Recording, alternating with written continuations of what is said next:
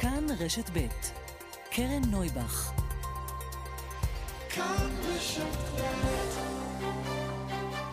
סדר יום עם קרן נויבך, תוכנית אקטואליה אחרת.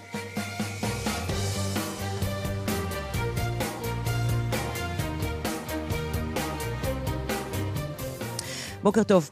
אלפי מפגינים הגיעו אתמול לרחבת מוזיאון תל אביב כדי להביע את תמיכתם בראש הממשלה בנימין נתניהו, ולא פחות מכך, כדי להביע את שאט נפשם ומחאתם מול אלו שקבעו כי נגד ראש ממשלת ישראל יוגש כתב אישום. זה אירוע חריג, יוצא דופן. זו פעם ראשונה שראש ממשלת ישראל מארגן הפגנה נגד מוסדות המדינה. ראש הממשלה עצמו ומפלגת הליכוד עשו הכל כדי להביא מספר גדול ככל האפשר של מפגינים, כדי שיוכלו לומר, העם איתנו. אבל מה המסר מעבר לכך? שאם יש תמיכה עממית מספיק רחבה, יש למשוך את כתב האישום? מנדלבליט, איש אמונו עד לא מזמן של נתניהו ומינוי שלו, יביט על המפגינים ויגיד, לעצמי, ויגיד לעצמו, אוקיי, לא מגיש כתב אישום. אני טועה, המפגינים צודקים, שי ניצן יתנצל ויחזור בו? אמרנו ונחזור על זה גם הבוקר. למערכת המשפט הישראלית יש המון בעיות. בפרקליטות יש המון עיוותים. משטרת ישראל פועלת באלימות וחוסר הגינות כלפי נחקרים וחשודים כל יום. אבל איפה היו נתניהו ותומכיו עד עכשיו? מדוע הם גילו את זה רק כשזה הגיע אל ראש הממשלה? בעקבות ההפגנה נדבר כאן הבוקר עם גלית דיסטל אטבריאן, שנאמה שם, וגם עם כתב המשפט של גלובס, אבישי גרינצייג, שכתב מדוע לא ילך להפגנה. פוליטיקה, עם יואב קרקובסקי, טל שניידר ואריאל כהנא. בנאום המתקפה שלו נגד מערכת המשפט והפרקליטות הזכיר ראש הממשלה נתניהו את טיוח פרשת רות דוד. טיוח היה המונח שהשתמש בו השופט דוד רוזן, נציב תלונות הציבור, על מייצגי המדינה בערכאות, כלומר הפרקליטות. אנחנו נדבר הבוקר עם העיתונאי משה ליכטמן, שמסקר את הסיפור הזה מקרוב כבר הרבה שנים. וגם קופות החולים לא ישלמו יותר החזרים על טיפולים פרטיים להתפתחות הילד. ההורים טוענים שהילדים ייפגעו, ומשרד הבריאות אומרים שבסוף כולם ירוויחו, נברר את זה. האו"ם מעריך שתוך מאה שנים העולם מתחמם בעוד חמש מעלות. זה המון. שרון וקסלר תסביר. היום חג הסיגד, נדבר גם עליו. היום גם ערב, ערב ראש חודש כסלו, תהיה כאן הרבה דליה מרקס, וב-11 וחצי מאוד שמחים לארח את האחד והיחיד, דודו טסה. העורכת מירית אושה מיטרני, על ההפקה דנה אסרף ותומר שלפניק, על הביצוע הטכני יוג'י גבאי. תכף מתחילים.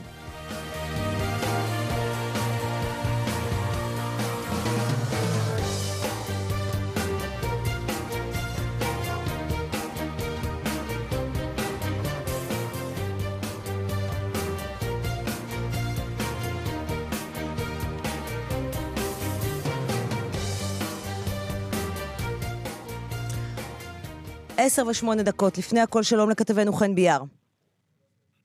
חן? שלום קרן, בוקר טוב. עכשיו שומעים אותך מצוין. עדכון שלך, ממש לפני דקות, מותר לפרסום ש... מותר לפרסום שסגן ראש העיר שנחקר בתחילת השבוע בפרשת שחיתות בצפון הארץ הוא מוריס סייג, סגן ראש עיריית טירת כרמל. במסגרת החקירה הזו נחקר גם אחיו, הקומיקאי שלום אסייג, האמת שנדמה לי שחדי ההבחנה ממאזיני כבר כנראה עשו את האחד ועוד אחד והבינו מהי אותה רשות אה, מקומית. כן, תעשו שנחק... גוגל. בדיוק, החשד ש...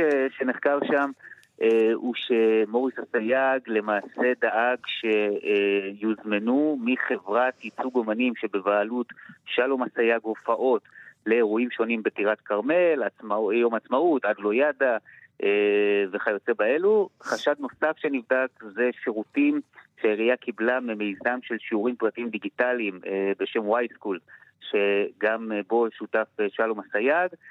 ועל פי החשד ההתקשרויות האלה היו ללא מכרז, ללא גילוי נאות כפי שנדרש, ומכאן החקירה, החומרים האלה נמצאים כבר למעלה משנתיים אצל המשטרה, השבוע החקירה הזו הופכת לגלויה, ומלבד שני האחים, שלום ומוריס אסייג, נחקר גם אה, ראש עיריית טירת כרמל וגם אה, בעלי תפקידים בכירים נוספים בעירייה. חן ביאר, תודה רבה לך על העדכון הזה. תודה. לפני שנפנה להפגנה שהייתה אתמול בתל אביב, בתוך זמן ההפגנה, שתי רקטות נוחתות על עוטף עזה. שלום לאופיר ליפשטיין, ראש מועצה אזורית שער הנגב. בוקר טוב, קרן. זה פשוט, כי אין שקט, נכון? השקט הוא רק מבחינתנו, תושבי המרכז. האמת היא שזה נכון, אנחנו נמצאים, תראי, 19 שנה אנחנו נמצאים בתוך האתגר הביטחוני הזה, אבל בשנתיים האחרונות אנחנו בתוך מלחמה, מלחמת התשה יומיומית. אה, אנחנו חשופים, לקהל הרחב, או מדינת ישראל חשופה למלחמה הזאת שיש סבבים, והשנה היו לפחות 12 אה, סבבים, ואז באמת שיורים לכיוון אשקלון, או לכיוון תל אביב, ובאר שבע, אז אה, כולם חשופים למלחמה שאנחנו נמצאים בה, אבל אנחנו חווים את זה יום-יום בשנתיים האחרונות, ובאמת, אתה יודע, עברו שבועיים מהמבצע האחרון, חגורה שחורה, כמו שמכנים אותה, mm-hmm. שאולי מבחינה צבאית זו הייתה באמת הצלחה גדולה, אבל מבחינת... מבחינה מדינית זה משאיר אותנו במקום. את יודעת, בשבוע, בשבועיים האחרונים או בימים האחרונים אה, נורו עוד אה, ארבעה אה, שיגורים אלינו לכיוון שער הנגב. מאז שלכאורה הסתיים הסבב האחרון, אתה אומר. נכון, נכון. ואת יודעת, בשביל שאנחנו נמשיך להצליח לבנות ולפרוח, אנחנו חייבים להגיע באמת, וזו הדרישה שלנו, לפתרון, לפתרון שהוא יהיה אחר. כשאתה אומר פתרון, מה אתה, למה אתה מתכוון? אני אומר, או הכרעה צבאית משמעותית שתשים באמת אה, סוף לירי על העוטף, או הסדרה מדינית שתאפשר לנו לחיות בשקט, שקט אמיתי אבל ארוך טווח, וזה מה שצריך לעשות. תראי, אי אפשר לעשות את אותו הדבר כל הזמן בשנתיים האחרונות ולצפות לתוצאות אחרות.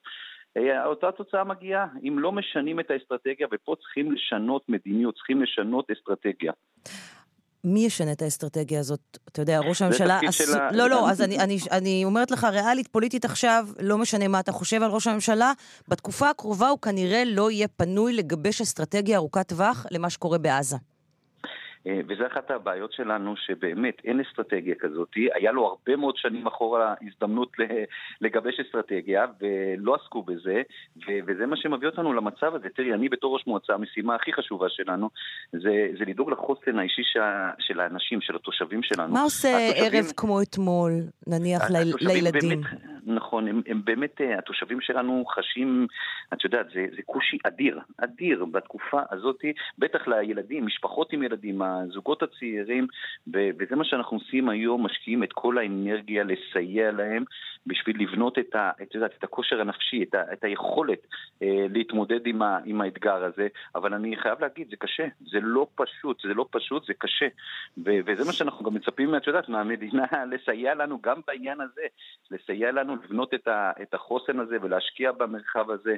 אה, תראי, אנחנו נמצאים קו קדמי, שער הנגב, שדרות, את יודעת, יש פה 50 אלף איש בעוטף, שזה הקו, הקו הקדמי של מדינת ישראל, ואם המדינה לא תשכיל לחזק את הקו הזה, אז הקו יהפוך להיות, את יודעת, אשקלון, אשדוד, ראשון. ו- ו- וזה מה שאנחנו צריכים לדעת, שיש פה אנשים שלא קל להם, קשה. האתגר זה אתגר אמיתי. אז א', כמובן שחייבים להחליט על מדיניות ברורה לעתיד, וזה התפקיד של ראש הממשלה, שר הביטחון, הקבינט. או שהולכים להכרעה מסודרת, אה, הכרעה משמעותית, או שלהסדרה. מבחינתנו, okay. אוקיי. כל האופציות פתוחות.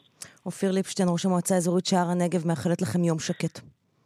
תודה, וזו הזדמנות גם באמת להגיד uh, גאווה גדולה בתושבים שלנו, שלמרות הכל, כל הקשיים האלה מפגינים uh, יכולת uh, להמשיך ולפתח ולבנות, וזה מה שאנחנו עושים יום-יום, להביא עוד תעשייה, חקלאות עד המטר האחרון, הייטק, ולהמשיך לנסות לחיות חיים נורמליים בשכונה שהיא לא נורמלית. תודה רבה לך. תודה. תודה. שלום לגלית דיסטל אטבריאן. אהלן, בוקר טוב, קרן. סופרת פובליציסטית, ומי שנאמה אתמול אה, בהפגנה אה, בתל אביב. נכון. מה הייתה מטרת ההפגנה מבחינתך? או-אה. כן. אמ, נראה לי שזאת השאלה המרכזית, נכון? בן אדם יוצא להפגין, זה צעד, הוא בוחר כן, את זה כן, מבחירה, כן, ועוד כן. את, את גם הולכת ומדברת. מה המטרה מבחינתך? לא, זו שאלה מעולה, כי, כי אני חושבת שהמטרה היא גם הבעיה העיקרית, היא כל כך מורכבת, והיא בנויה מכל כך הרבה פריטי מידע, שנבנו ונבנו ונבנו, שלהגדיר את זה במשפט אחד זה נורא קשה. אני אנסה. Uh, המטרה היא לנסות uh, לנקות את מוסדות אכיפת החוק שפשטה בהם שחיתות איומה ונוראה. איך? זאת המטרה העיקרית. איך לעשות את זה? להציף, להציף את המידע. זאת אומרת, אני לא יודעת אם שמעת את לא, אני מנסה להבין, אני, להבין פרקטית מה את מצפה שיקרה. את מצפה שמנדלבליט יתפטר, ששי ניצן, שתכף פורש, ייענש מצפה, בצורה כזאת או אחרת? אני מצפה שתהיה ועדת חקירה, תראי קרן, הפרקליטות היא גוף שאין עליו שום ביקורת. שום מנגנוני ביקורת וגם שום מנגנוני אכיפה. כלום, אפס. קונסטלציה כזאת, בדרך כלל מי שמבקר או עושה את העבודה שלו, זה התקשורת. ובערוץ 12 ובערוץ 13 אנחנו רואים את האנשים שאמורים לשקף את מה שקורה שם. משמשים יותר כתור, בתור דוברים, בתור אלה שנותנים את האליבי. אז, אז אלה באמת גופים עם מצד אחד המון המון כוח. אז, אני, אז בהקשר הזה, אז אני חייבת לשאול אותך, ושאלתי את עמיתך שמעון ריקלין את אותה שאלה אתמול, ואני מודה שלא קיבלתי תשובה. היה גוף ביקורת על הפרקליטות, עמדה בראשו שופטת בשם הילה גרסטל. במהלך השנים 2014-2016 היא ניהלה מאבק קשה ביותר. אנחנו בתוכנית כאן עקבנו אחריו באופן נכון. יומיומי, תוך מתן נכון. רוח גבית לשופטת גרסטל, מול הפרקליטות וארגון הפרקליטים. לא ראיתי את השרה איילת שקד, שהייתה אז שרת המשפטים, ואשת ימין מובהקת, נחלצת לעזרתה. להפך, בסופו של דבר הוקמה סוג של ועדה, שהמטרה שלה הייתה לקבור את גרסטל, והיא הצליחה, וגם לא שמעתי את קולו של ראש הממשלה. נכון. נכון, תשמעי, אבל, אבל מה... אבל אז מה למה כשזה מגיע אליה, אולי הכל אישי, ובגלל שעכשיו הגישו נגדו כתב אישום, אז הוא נזכר, והוא רוצה עכשיו להקים ועדת חקירה, וגם שמעתי עכשיו איזה רעיון לתת לו חנינה, כי מישהו בתוכנית לפנינו, אצל קלמה וליברמן, אמרו, רק על ידי זה שייתנו לו חנינה אפשר יהיה לעשות ריסטארט להכל. אז תני לי לענות, כי את שואלת שאלה מצוינת, ותני לי לענות. בשמחה. מה זה משנה? את יודעת מה? זה משנה מאוד. לא, בואי, שנייה, תני לי לענות. בנימין נתניהו הוא לא האישו פה. ואני מודה ומתוודה, אני לא מתייפפת לרגע. זה נכון שהימין נזכר בדבר הזה רק כשראש הממשלה שלו אה, אה, חטף על בשרו. זה נכון, מודה ומתוודה, אני עומדת על, אה, במרכז הבמה ואומרת, חטאתי, פשעתי. אומרת שוב, בנימין נתניהו היה יכול לעשות רפורמות והוא לא עשה כלום, מודה ומתוודה, מה זה משנה? מה זה משנה? אני אגיד לך מה זה משנה. כי יש עכשיו, זה, כי יש עכשיו כתב אישום. ילך נתניהו, יתכבד, יתמודד עם כתב האישום, ויטפלו במה שקורה בפרקליטות במקביל. זה לא קשור אחד לשני. אני מאוד מקווה, אני מאוד מקווה שזה מה שהוא יבחר לעשות. הדבר האחרון שאני רוצה שיקרה פה, זה חנינה אפריורית. אני מאוד מקווה שזה מה כלומר, את רוצה שנתניהו ילך לבית המשפט ויעמוד מול כתב האישום. אני חושבת שבסופו של דבר, בטווח הארוך לאזרח הישראלי, כי אין לי שום קרן. ראינו, שמענו יותר מדי, אני, אני, באמת, צמד המילים סבטלנה גורודצקי אומר הכל, בחורה שבאה מוזמנת למשטרה, מוזמנת למשטרה, היא לא מגיעה לשם מיוזמתה, ואומרת שם שהיא עברה הטרדה מינית על ידי אחד מעובדי ראש, על ידי אחד מעובדי המעון. והחוקר הבכיר, בכיר, בכיר במשטרת ישראל, אומר שאני מדברת לך אישה עגונה, האישה הזאת הפגינה שנים מול בית הדין הרבני, שנים. אם חד-הורית, אימא לילדים שהפרנסה היחידה שלה זה המשכורת שלה. אבל גלית, גלית, מה זה קשור לכתב האישום נגד ראש הממשלה? אני אגיד, לך, אני אגיד לך. עומד חוקר בכיר ואומר לה, תשקרי ותאמרי שביבי שלח אותך ולא תגמרי את הלילה בנווה תרצה. אז הדבר הזה צריך להיחקר עד תום, אבל, כן, אבל, לא, זה, לא, רגע, לא, רגע, אני לא, לא, לא, שנייה. לא, רגע, שנייה, שנייה. למה אף אחד אבל... לא יודע על הדבר הזה, קרן? א', עובדה, יודעים, הנה, ואת מדברת, אבל רגע, רגע, אבל סליחה. לא, אבל למה זה אני מדברת? בואי, קרן, אני יודעת, אני מכירה אותך. לא, כי את מעמידה את זה, אני, אני אגיד לך מה שאת עושה. עכשיו את, את מנסה, לא, לא, גלית, מה שאת מנסה לעשות... כי הם קשורים, לא, לא, לא, לא, סליחה, גלית, מול ראש הממשלה יש שלושה כתבי אישום באלף, אלפיים ושלושת אלפים. שלושה תיקים שלא קשורים למני נפתלי, אין להם שום קשר למני נפתלי. השאלה, מה עושים עם התיקים האלה? והאם האיש הזה, שעומדים נגדו שלושת כתבי האישום האלה, יכול להמשיך ולהיות ראש ממשלת ישראל בבוקר, לנהל ישיבת קבינט, ואחר הצהריים ללכת לדיון, אז, לעמוד אז למשפט? אני, אז אני חושבת ש, שאת אה, אה, טועה, לדעתי. אני חושבת מה? שזה מאוד קשור, מאוד קשור. אני חושבת שאיפה שהשם בנימין נתניהו הופיע במשטרה או במטות אכיפת החוק, בין אם באופן ישיר, כמו ב-1000, 2000 ו-3000, ובין אם באופן עקיף, כמו במקרה של סבטלנה גורודצקי, המשטרה התנהלה באופן מושחת. אז הקשר הוא קשר הדוק וישיר. ואני מראה לך, קרן, את המחיר ששילמנו. אישה שמתלוננת על הטרדה מינית, מאיימים אליה שהיא תגמור את הלילה בנווה תרצה. זה ביבי, ביבי, רק ביבי. והשחיתות הזאת חייבת להיפסק. היא אוקיי. בלתי נסבלת בעיניי. ו- וזה, מפ- בעיניי. וכל זה, מבחינתך, זה הסיפור, ונתניהו עצמו אינו הסיפור. כלומר, הוא צריך לצאת נקי, אני, אני, לא, אני לא מצליחה להבין מה היחס שלך למעשיו של ראש הממשלה. את שואלת אותי אם אני מאמינה שנתניהו נקי וחף מפשע באופן מוחלט? כן. חד משמעית כן. מאמינה שאין שום בדל של אמת בשלושת כתבי האישום. לא קיבל אני מאמינה- מתנות, תראי, לא, לא. יש, את יודעת, לא הפעיל לחץ לסיקור. חיובי בוואלה. אז, אה, האמת היא דבר מאוד מאוד חמקמק. מתנות, אז אולמרט קיבל אה, אה, עטים בשווי מיליון וחצי, היועמ"ש בדק את זה והחליט לא לפתוח בחקירה. לא חמור מאוד. היה גם, אני רוצה להזכיר לך, בית משפט שזי... סלקטיבית, לא, אבל היה בית. משפט שזיכה את אולמרט, ואחרי זה היה בית משפט שהפך את פסק הדין. יש דברים גרועים שקורים בעולם. למה עוול אחד צריך להצדיק עוול אחר? אני לא חושבת שעוול אחד צריך להצדיק עוול לא, אחד. אני למה זה שאולמרט לא הואשם על העטים? זה אכיפה סלקטיבית. צריך להצדיק את זה שנתניהו, כן, לא יואשם על מתנות בסך 600 אלף או 700 אלף. אני, חושבת, אני חושבת שאם יועמ"ש ישב במקרה של מתנה בלתי מתכלה שצוברת כסף בסך מיליון וחצי שקל, ויועמ"ש אמר שזה בסדר, אז זה מישהו גם צריך בסדר להסביר להביא- לי, מישהו צריך להסביר לי למה מתנה בשווי של כמה מאות אלפי שקלים שהיא מתכלה, היא לא בסדר. באמת, אני רוצה אז אני אגיד לך לא? שבעיניי זה לא לא בסדר? וזה לא בסדר, וזה חמור מאוד שלא העמידו לדין את אולמרט. אבל יש חוק, אבל זה לא לא- בעיניי ולא בעיניי, קרן, אבל, יש חוק. אבל, אבל אי אפשר בגלל זה לבוא ולומר, אז לא נעמיד יותר דין לדין אף אחד על מתנות. זהו, אה, את אולמרט לא העמידו לדין, אז מעתה והלאה, אה, אנשי ציבור יכולים לקבל לא, מתנות. אני לא אומרת אי אפשר להעמיד, ואני אומרת כן אפשר להעמיד. אני זאת אומרת המשמעות. שמישהו יאמר לי, לא, אני רוצה הסבר. מניח את הדעת, למה במקרה א', החוק, המחוקק, היועץ, היועץ המשפטי אומר, זה בסדר, וזה אוקיי. לא. ולמה אני נתפלאת לעתים? כי זה ככה בכל התיקים, גם ב-2000 וגם ב-3000. תיק 2000 לא. זה הפרת אמונים. מול מי? מול הציבור? הציב... שני מיליון איש חשים שהפרקליטות הפרה את האמון. אוקיי, ואחרים חשים שלא, אבל, את, מה זה, נכון. מה זה, זה גם עוד עניין, הפרת אמונים מול הציבור. חלק מהקריאות אתמול היו, אה, אנחנו לא מאמינים לכתב האישום, כלומר, אין אמון בזה, שמע, זאת אומרת, אין הבנה גם בסיסית שמערכת משפט היא זאת שמגישה את כתב האישום, אין מה לעשות. לא בוחרים בהם לכנסת, הם לא נבחרים פוליטיים, אין אנשים אמונים שזאת העבודה שלהם. נכון, ואני פה מצטרפת לדניאל פרידמן, ואני מצטרפת לאביגדור פלדמן, ולרות גביזון, ולהילה גרסטל, ולאביחי מנדלבליט עצמו.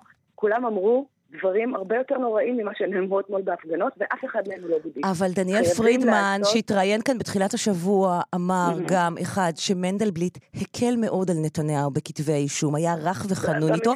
ושתיים, כן, רגע, ברור. ושתיים, הוא אמר, תיקי, צריך לטפל בתיקי נתניהו כאילו אין בעיות בפרקליטות, וצריך לטפל בפרקליטות כאילו אין תיקי נתניהו. כלומר, שני הדברים האלה הם מסלולים נפרדים. הם לא תלויים זה בזה. והשאלה אם את מוכנה אני- לקבל אני את זה. אה, שוב, אם את תתני לי לעבור עכשיו אחת-אחת עם הטענות שיש לי ויש לי לגבי כל תיק ותיק, תראי, הצרה היא שאני בקיאה. אני מכירה את התיקים האלה על בוריים. ויש לי זה, אנחנו נצטרך לשבת שש שעות היום, אני אשמח לשבת איתך, את יודעת שאני אוהבת אוקיי. אותך. אז, אה, לא, אבל- זה זה כאלה- לא תשובה באינסטנט, אז יש לי שאלה. יש לי שאלה ברמה, הפוליטית אלייך, ואחר כך הצטרף אלינו יואב קרקובסקי, שהיה גם הוא בהפגנה וגם הוא מבקש להעיר משהו.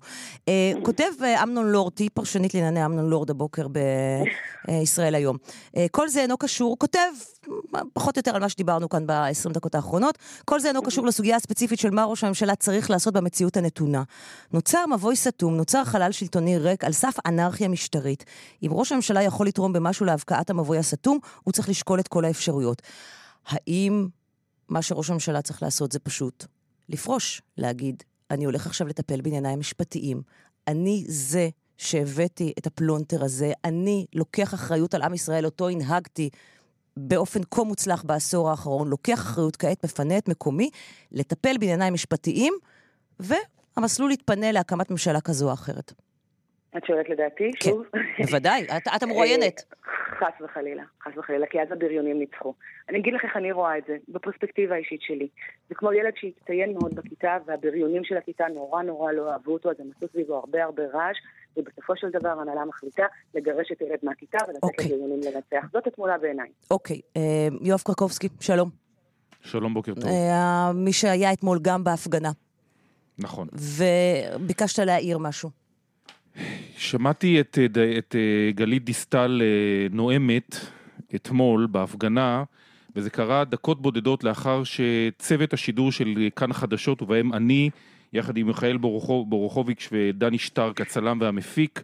עברנו מתקפה אלימה, קשה מאוד, ודקות לאחר מכן עולה הגברת דיסטל, אחרי מירי רגב ואחרי מיקי זוהר, וההסתה כלפי התקשורת על ידי השרה ועל ידי חבר הכנסת ועל ידי הגברת דיסטל, שהיא אה, קולגה שלנו ועבדה גם בתאגיד, אה, נמשכת. עדיין. עדיין עובדת. אבל טוב, אה, אתה מניפולטור נו, אז אה, הדבר הזה הוא עוד יותר, עוד יותר מחמיר לב. רגע, תרשי לי, את דיברת עכשיו, את דיברת גם אתמול ב... ב לא דיברתי עליך ולא האשמתי אותך בהאשמות שווא. זה לא משנה, אבל התוצאה הייתה שהמפגינים שהיו שם, גלית, אני מדבר, נימוס הוא לאפשר לאדם לדבר, לפרוס את טיעוניו, ואחר כך להשיב. אני בבון, אני בבון שלא היה... אני לא אמרתי דבר כזה. לא, לא, לא, לא, לא, בבקשה. אני לא אמרתי דבר כזה. בבקשה, גלית, גלית, וגם יואב. אני אוקיי. לא אמרתי דבר כזה, אני חושב שהייתה הפגנה... סליחה, סליחה, סליחה. אני מבקשת... לומר את מה שיש לו לומר ולהוציא אותי מההקשר הזה. כי אני אה, עומדת בהפגנה של 20 אלף איש ואני לא רואה מה קורה בקצה. אז שיוציא אותי. אני מצטער, אבל אה, אני לא אכנס למספרים, אני ראיתי, הייתי שם במקום הזה, אני לא אכנס למספרים, כי זה בדיוק המחלוקת העיקרית. אבל הדבר אחד שאני רוצה להגיד אותו... יואב, נטרל את העניין האישי, תגיד את מה שאתה רוצה להגיד, אוקיי? אני חושב שיש מקום לביקורת על התקשורת, ויש מקום לביקורת על הפרקליטות, ויש מקום לביקורת על הפוליטיקאים. ביקורת צריכה להיענות במילים. מילים נענות במילים. כאן זה לא היה מילים, כאן זה היו, זו הייתה אלימות כלפי צוות שידור שבא לעשות את מלאכתו ולהביא את קולם של המפגינים לכלל הצופים והמאזינים אה, של תאגיד השידור, ולא רק. ואנחנו אה, נתקלנו במצב שבו כשאנחנו באים להשמיע את הקול הזה, אנחנו מותקפים. יש מקום לביקורת על הרבה מאוד דברים. ביקורת צריכה להיענות בביקורת, מילים כנגד מילים. ואני מוכן לקבל ביקורת על, okay. על, על עצמי ועל הקולגות שלי, הכל בסדר. אבל כאשר יורקים עליי, בועטים בי, אה, פוגעים בצ... בציוד השידור שלנו, אני חושב שהייתה כאן חציית קו מאוד אה, אה, אה, חריפה, שלחתי אפילו את הסרטון הזה לאחד מהדוברים, חברי הטוב, אחד מהדוברים ש, שהוא חבר טוב שלי, שנאם אתמול, במטרה שיגנה את המהלך הזה, במקום זה גם הוא המשיך בהסתה נגד התקשורת, כאשר מסיתים זאת התוצאה. Okay. אוקיי. ואני חושב שאת הדבר הזה צריך לומר אותו, כי, uh, uh, כי אנחנו נכנסים כנראה למערכת בחירות שלישית, שקרן הולכת להיות אלימה הרבה יותר מכל מה שראינו עד עכשיו. כולי תקווה שלא. את, גלית, את מבינה, אני, אני לא מאשימה אותך במה שקרה ליואב, אוקיי? אבל את מבינה שכשמדברים השכם והערב נגד התקשורת וקוראים לה בכינויי גנאי כאלה ואחרים, יש אנשים שהופכים את זה למעשה פיזי אחר כך. להתקפה, לאלימות. אני... אני מה שעשו אתמול ליואב זה... לבוא ולדרוש ממני לגנות אה, אה, אלימות, זה, זה נראה לי כל כך לא, לא, אני לא במשחק הגינויים, אני שואלת אותך אם את מבינה את ההשלכות של המילים בהקשר הזה. מה לי ולדבר הזה? ברור, ברור שצריך להוריד את גובה הלהבות. ברור שגובה הלהבות הוא בהיי מטורף משני הכיוונים. אני יכולה להגיד לך מה אני חטפתי מהבוקר, מה הימין חוטף מהבוקר. אוקיי. ההאשמות הגזעניות המכוערות האלה. בוא, יואב, זה כבר לא רק נחלת הימין, הבט סביב כל המחנות, ותהיה הוגן לומר שהלהבות גבוהות מכל הכיוונים. זה באמת, אנחנו כבר לא בסיקסטיז, אי אפשר להאשים רק את המזרחי הנחשל הבבון. אי אפשר. Okay. אוקיי. השמאל, האשכנזי, הלבן, יודע לתת fight אלים, מרושע, מתחת לחגורה, מסית, יפה מאוד. אל תיקח את זה ממנו. ובטח אל תפיל אליי את הדבר הזה. ו... ואני רוצה לומר עוד דבר. אבל לך משפט אחרון, שמה... גלית, כי אנחנו צריכות לסיים. היו שם דרוזים, היו שם חילונים, היו שם אשכנזים, היו שם מזרחים, היו שם מהפריפריה, היו שם מהמרכז, היו שם צעירים, היו שם מבוגרים, והרוב המכריע היה עם אהבה בעיניים, עם okay. אוקיי. דגלים, הוא שר והתנהג למופת. וחבל שהמיעוט. נכון. נכון. גלית דיסטל אטביאן, תודה רבה לך שדיברת איתנו הבוקר. תודה, קרן. שלום לאבישי גרינצייג. שלום, שלום. כתב המשפט של גלובס. למה לא אלך להפגנת התמיכה בראש הממשלה? זה אה, טקסט שפרסמת אתמול אה, בעיתונך, בגלובס. אמ, ואתה מסביר בו פרק אחרי פרק אמ, למה בעצם, מה, אתה לא מאמין לקריאה של נתניהו עכשיו? אני אומר, צריך להבחין, אם בעצם נתניהו רוצה לעשות מפגן כוח על, על כמה שהוא טוב לעם ישראל וכמה שהוא כשיר להיות ראש ממשלה, אה, לבחור בו, אז בסדר, אין שום בעיה, שליכודניקים ילכו, וכל מי שרוצה שהוא יהיה ראש ממשלה, שילך להפגנה. אבל הם מנסים לעטוף את ההפגנה הזאת בכביכול מאבק נגד הפרקליטות, נגד המשטרה, אה, נגד אה, אנשים שהשתלטו בצורה עוינת על אה, שלטון החוק. ובעיניי יש פה הרבה הרבה טעם לפגם, כי מי ש... במשך 13 שנה אה, היה פה ראש ממשלה והנושא הזה לא עניין אותו בכלל, בכלל, בכלל. לא תמצאי אצלו ביקורת על מערכת המשפט בשום מצב. אה, בדיוק ההפך, זאת אומרת, הוא, סליחה, התגאה בשנת 2012 שהוא מנע כל רפורמה במערכת המשפט ובית המשפט העליון. מהמם. אה, ועכשיו אומרים, טוב, מה שגלית אמרה קודם... כן, גלית אמרה, שהוא- שאלתי אותה על זה, והיא אמרה לי, את צודקת, אבל מה זה משנה? כן, אז אני אומר, אז אין שום בעיה, אם בעצם עכשיו רוצים אה, לתקן את הדברים, אז מה זה קשור לנתניהו? אה, בעצם אני חושב שמנסים לעשות פה צעד שהוא לא ראוי. אם יש ביקורת על דברים שנעשו כלפי נתניהו, אני חושב שחייבים לטפל בזה, חייבים לבדוק את זה, ואני בעצמי גם פרסמתי חלק מהדברים שקשורים לדברים שבעיניי היו לא תקינים בחקירות של נתניהו. מהמם. אבל אה, נתניהו עצמו, ממש במערכת הבחירות האחרונה, לכנסת ה-22, זאת אומרת שכבר ידע את כל הדברים הבעייתיים במשטרה, בפרקליטות, אם טוענים שהוא התפכח, אז ברור שהוא כבר יודע את הכל, ועדיין הוא התגאה בזה בהודעה לעיתונות שהוא הוציא, שבמשך 13 שנות אה, כהונתו אה, הוא לא נגע בסטטוס קוו של מערכת המשפט. זה כשלעצמו ביטוי סטטוס קוו על מערכת המשפט, בעיניי זה תמוה, כאילו, כאילו שזה הכותל המערבי או משהו כזה, אה, שאסור לגעת ואסור לשנות. אה, אני מסכים לגמרי עם מה שאמרת לגבי הילה גרסטל, נתניהו לא עניין אותו בכלל שזה בעיניי אחד. הסיפורים אה, הקשים ביותר, כי כן, כבר היה ו- גוף ו- ביקורת. אפקטיבי. היא ניסתה כן. לעשות שינוי אמיתי, לא, פשוט... אומר, לא רק שהיא ניסתה לעשות שינוי, אלא גם היא ניסתה, פנתה בעצם לליכוד, שינסו מהמם. לעזור לה, ולא התעניינו. איש לא אחד התעניין בזה, אף אחד לא התעניין בזה, אף אחד לא סייע לה. הקימו ועדה שקברה את זה, פירקה את הגוף הזה, והיום עומד השופט אה, דוד רוזן בגוש, בראש גוף הרבה הרבה הרבה יותר חלש.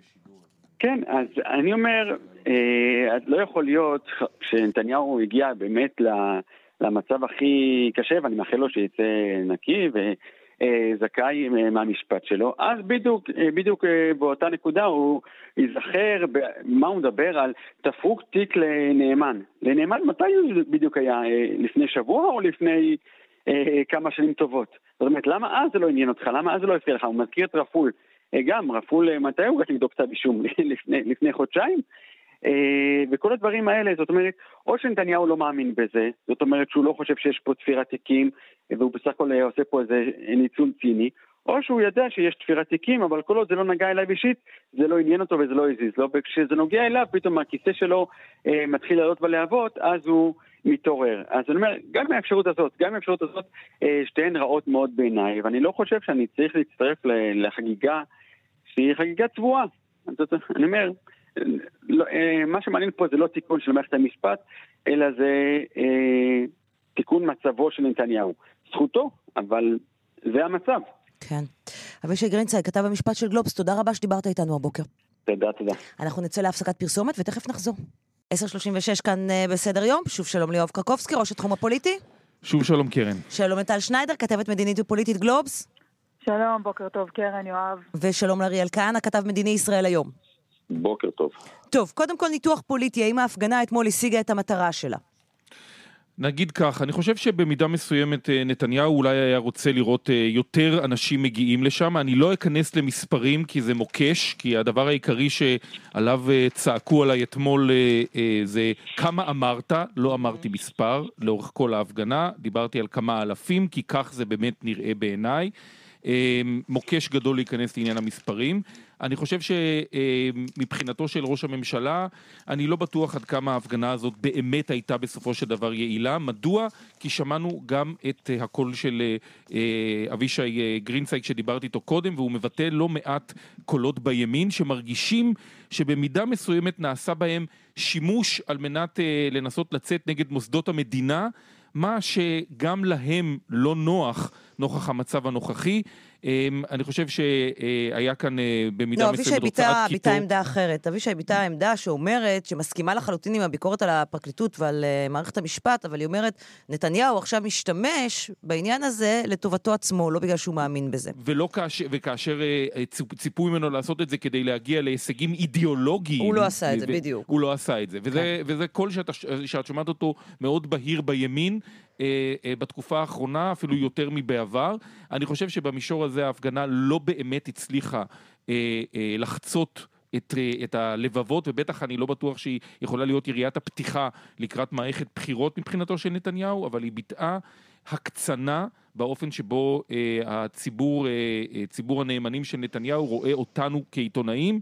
אה, אני חושב ששוב עברתי עשרות אירועים, האירוע שלי הדהד אה, בזיכרון זה דווקא האירוע שאת עברת אותו באחד מהפיגועים ככתבת צעירה בערוץ אחד על גג של ניידת כן. שידור, זה לא הגיע לאותו היקף אלימות אבל זה בהחלט הייתה אלימות פיזית לא פשוטה שבאמת אנשי הצוות של כאן חדשות עברו אותו ולא, ולא ב... לא אגיד את המילה, אה, עברנו את זה, זה אירוע אה, די, די טראומטי, אני אוקיי. מודה, לא, לא היה נעים, אני לא בטוח שההפגנה הזאת הצליחה להשיג את מה שהיא באמת ביקשה להעביר. אריאל? אה, קודם כל לגבי ההתקפה נגדך, יואב, ונגד הצוות שלכם, אני ביקשתי מהדוברים של ראש הממשלה התייחסות או גינוי ל... לאירוע הזה, בינתיים זה לא הגיע, זה עוד לא אומר, כלומר הגינוי עוד לא הגיע, יכול להיות שזה, שזה יגיע בהמשך. בדיאלוג שלי איתם, אגב, נאמר לי, "אה, בסדר, לא, לא טוב מה שעשו לך, אבל... ו- אה, ועל הדבר הזה אני לא מוכן לה- להבליג. אין, למילה בוא- אלימות אין אבל אחריה. לא, לא, היא- אני... ביקורת היא בסדר והיא עניינית ואני אוקיי. בעד, אבל לאלימות אין את המילה אבל שבאה לאחר מכן. לאלימות יש אה, כמובן- צורך להילחם כמובן בנקודה. שאני- יואב, כמובן שאני מסכים איתך, אני אומר, אני מחכה אבל לשמוע מה יגיד ראש הממשלה, לא מה יגידו הדוברים. אה, עכשיו, ל- אה, לעניות דעתי, קרן, את שואלת מה המטרה, מה- האם האם ההפגנה השיגה את מטרתה. אבל אני שואל, או אם- אוקיי, מה המטרה השיגה? אז כמו יהודי טוב, אני עונה בשאלה, כן. מה המטרה של ראש הממשלה? שאלה לא מצוינת, מבין- אני אגב שאלתי את גלית, את נכון. השאלה הראשונה, כן, מה כן, כן, המטרה? כן, אני שמעתי, שמעתי את השידור. אני לא, אני, לא, לא רק בהפגנה, בכלל אני שואל לאן ראש נכון, הממשלה חותר, מה? המטרה שלו? כן. לבחירות חדשות, סיכויים קלושים שהוא יגיע עכשיו ל-61. לממשלת אחדות, אז שיתחילו שיחות עם, עם כחול לבן ויתחילו לדבר.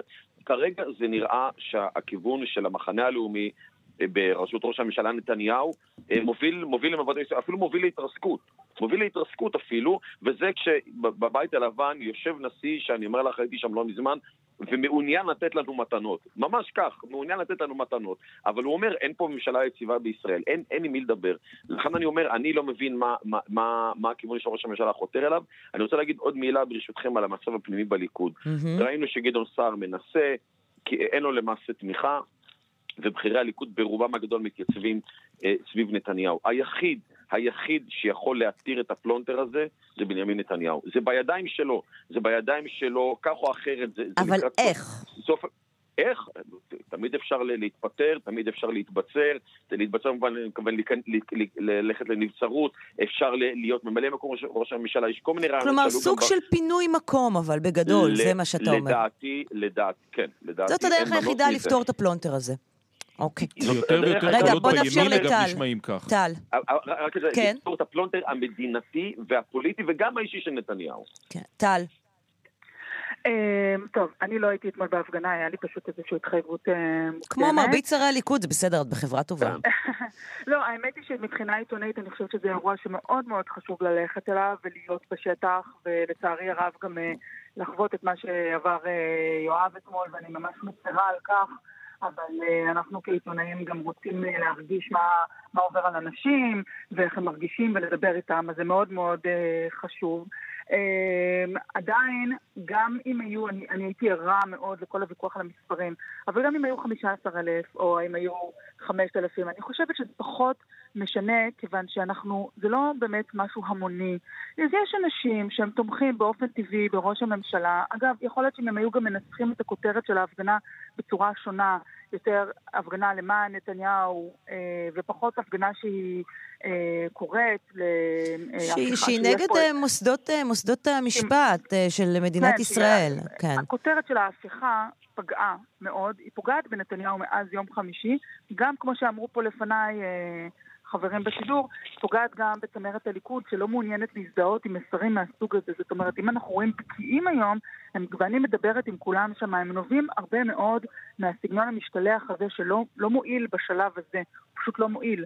וגם ייתכן שאם המסרים של ההפגנה לא היו בתחום של ההבטחות, אלא היו בתחום של אנחנו מאמינים בו ותומכים בו וכולי, ייתכן שהיו אפילו יותר אנשים, אני לא, לא יודעת להגיד את זה בוודאות, אבל אני הרגשתי משיחות שלי עם שרים ועם חברי כנסת, שזה עמד בלב ההתנגדות שלהם להגיע לשם.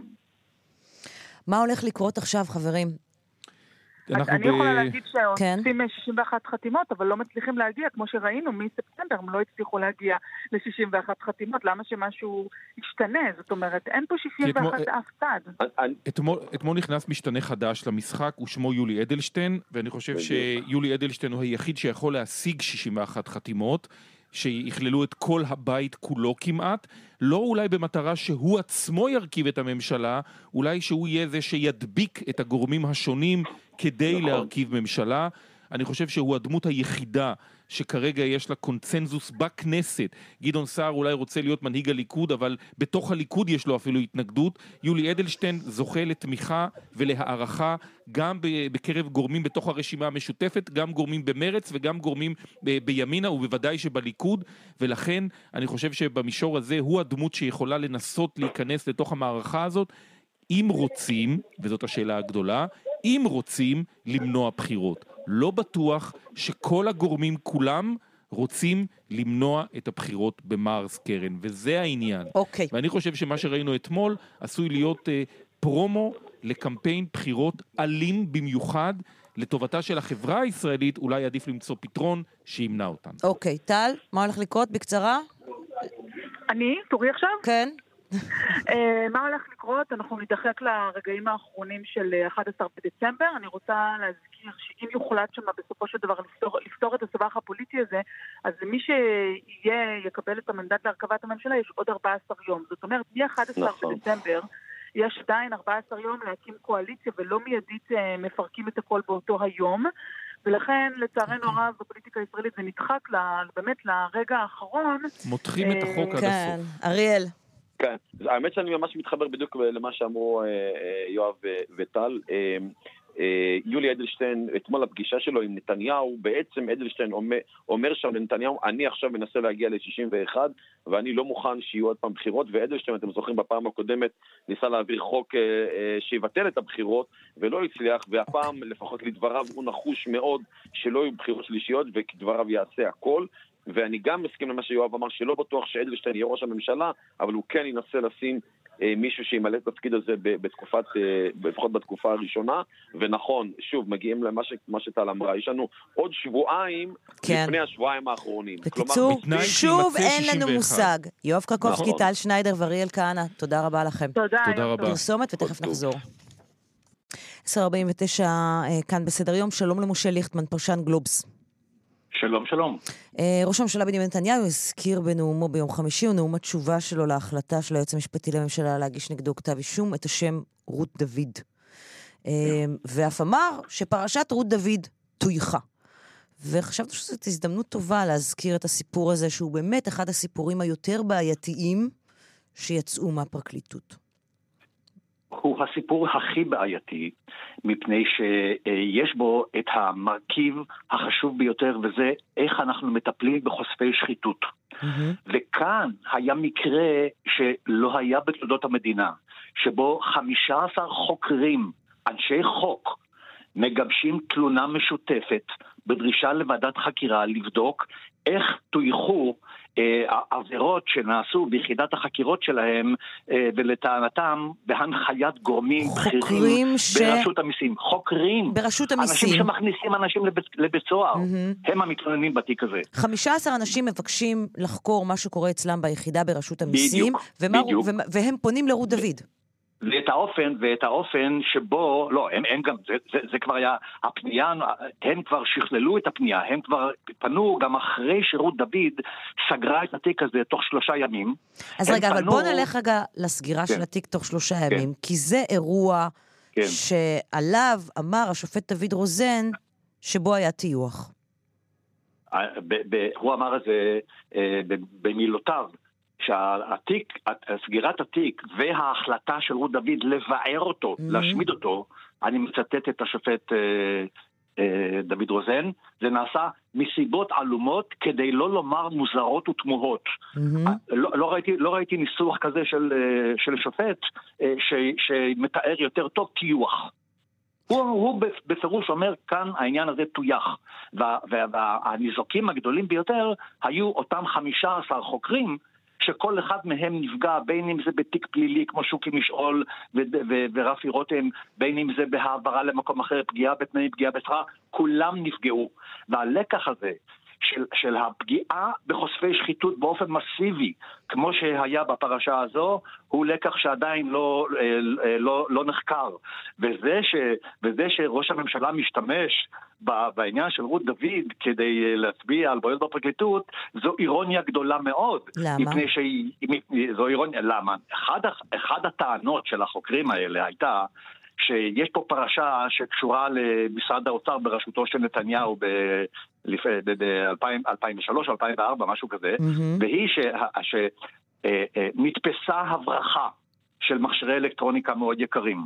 והחוקר חיים צ'ופק החליט להעמיד לדין ולחלט ולתפוס וכולי וכולי, ויש עדות של מקור מודיעיני, עדות שניתנה במשטרה, שאומרת ששני אנשים שהחשודים בהיותם הגורמים מאחורי ההברחה הזו, התקשרו לדבריו בעדות ללשכת שר האוצר או למשרד האוצר, והוא לא שמע את השיחה, אבל בפועל המקולה הוחזרה לאותם אלה שהיו חשודים בהברחתה בלי הנמקה ובניגוד לכל ההמלצות. אז זה, אז, אז זה קצת, זה קצת רגע, אירוני. רגע, עכשיו, רגע, רגע, רגע. יש עדות של מקור מודיעיני שאמר את הדברים במשטרה. איפה בהחלט. העדות הזאת? איפה המקור הזה? העדות, העדות הזו, העדות הזו, אנחנו לא יודעים איפה היא, היא לכאורה, היא לכאורה אה, אה, עבדה או איננה או לא, לא מוצאים אותה. אבל העדות הזאת ניתנה, ב, ניתנה בנוכחות, אה, בנוכחות מי שהיה עד למתן העדות הזו. חוקרי והעדות המשטרה. הזו התקבלה. רפי רותם שהיה קצין המודיעין. אוקיי, זה...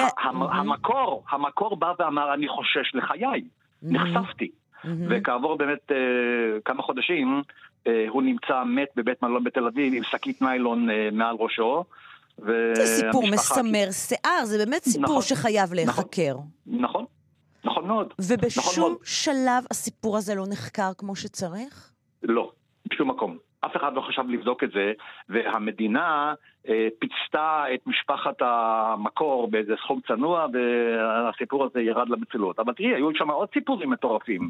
למשל, ההנחה של אה, כמעט מיליארד וחצי שקל ל- לנוחי דנקנר בעסקת סלקום. מהמם. אה, מניעת פעולות נגד אה, כנופיות, כנגד, כנגד, משפחות פשע והעסקים אה, שלהם, קזינו, אה, את יודעת, אה, ברים וכולי. עצרו, עצרו את רפי רותם וקציני משטרה דקות לפני שהם הגיעו, ל, לפני שהם הגיעו ל, ל, ל, לאתר של כנופיית פשע. מה שקרה עם שוקי משעול זה לא פחות חמור. שוקי משעול, שנה וחצי האזנות סתר עליו ובמשרדו והכל. בין האזנות הסתר האלה יש גם, יש גם הקלטות של שיחות של רונל פישר, איך רונל פישר עוד לפני 15 שנה מתרברב ביחסיו עם רות דוד, מהמם. אוקיי? ויותר מאוחר, על פי עדות של אה, שוקי משעול, הוא הציע לשוקי משעול, אה, תן 20 אלף דולר לרותי ונסגור לך את התיק. יש הקלטות של שיחות כאלה, ושוקי משעול, כשתפרו לו את התיק על כאילו הוא, כאילו הוא אה, העלים 542 שקל מהשתתפות בביטוח, לא חשוב, אה, אז, אז הוא, ביקש את, הוא ביקש את ההקלטות האלה. ו? רות דוד נלחמה כלביאה כדי שהוא לא יקבל את ההקלטות האלה. והתוצאה הייתה שהוא לא יכול היה להוכיח איזה שיחות היו לו שנקלטו על ידי החקירה הסמויה נגדו אה, בהקשר של, אה, בהקשר של למשל של אה, אה, פרשת רשות המיסים ורונל פישר ביחסים עם רות דוד. ושוקי משול גם ישב חודשיים בכלא. טוב, אה, אה, לצערי הדברים נגמר... בדיוק, זה מסמר שיער, בדיוק, וכל השנים אף אחד לא מטפל בזה. טוב, תגובתה של אה, רות דוד. אה, עורך דינה מוסר, גברת אה, דוד מינתה פרקליט בכיר ומנוסה שילווה את החקירה בפיקוחה של דוד אה, חודשים ארוכים. ההחלטה לגנוז את התיק התקבלה לאחר לימוד יסודי של כל הראיות שנאספו. שלושה ימים זה לקח. על ההחלטה על הגניזה הוגש ערר שנדחה הן על ידי מחלקת העררים בפרקליטות המדינה, והן על ידי המשנה לפרקליט המדינה. משה ליכטמן, תודה רבה שדיברת איתנו הבוקר, פרשן גלובס. תודה לך. תודה רבה. אנחנו מסיימים את השעה הראשונה של uh, סדר יום, תכף uh, שעה שנייה. נזכיר, אתם יכולים לכתוב לנו לסדר נקודה יום שמונה שטרודל ג'ימל נקודה קום, זו כתובת המייל שלנו. סדר יום עם קרן נויבך, זה עמוד הפייסבוק שלנו, אתם יותר ממוזמנים אה, להגיב ולהעיר. ה inbox שם פתוח, קרן נויבך במילה אחת בטוויטר, האשטג סדר יום. תכף שעה שנייה קדושה, אבל הכי כיף מה שיהיה בסוף שלה, דודו טסה. פרסומות, חדשות, ותכף נחזור.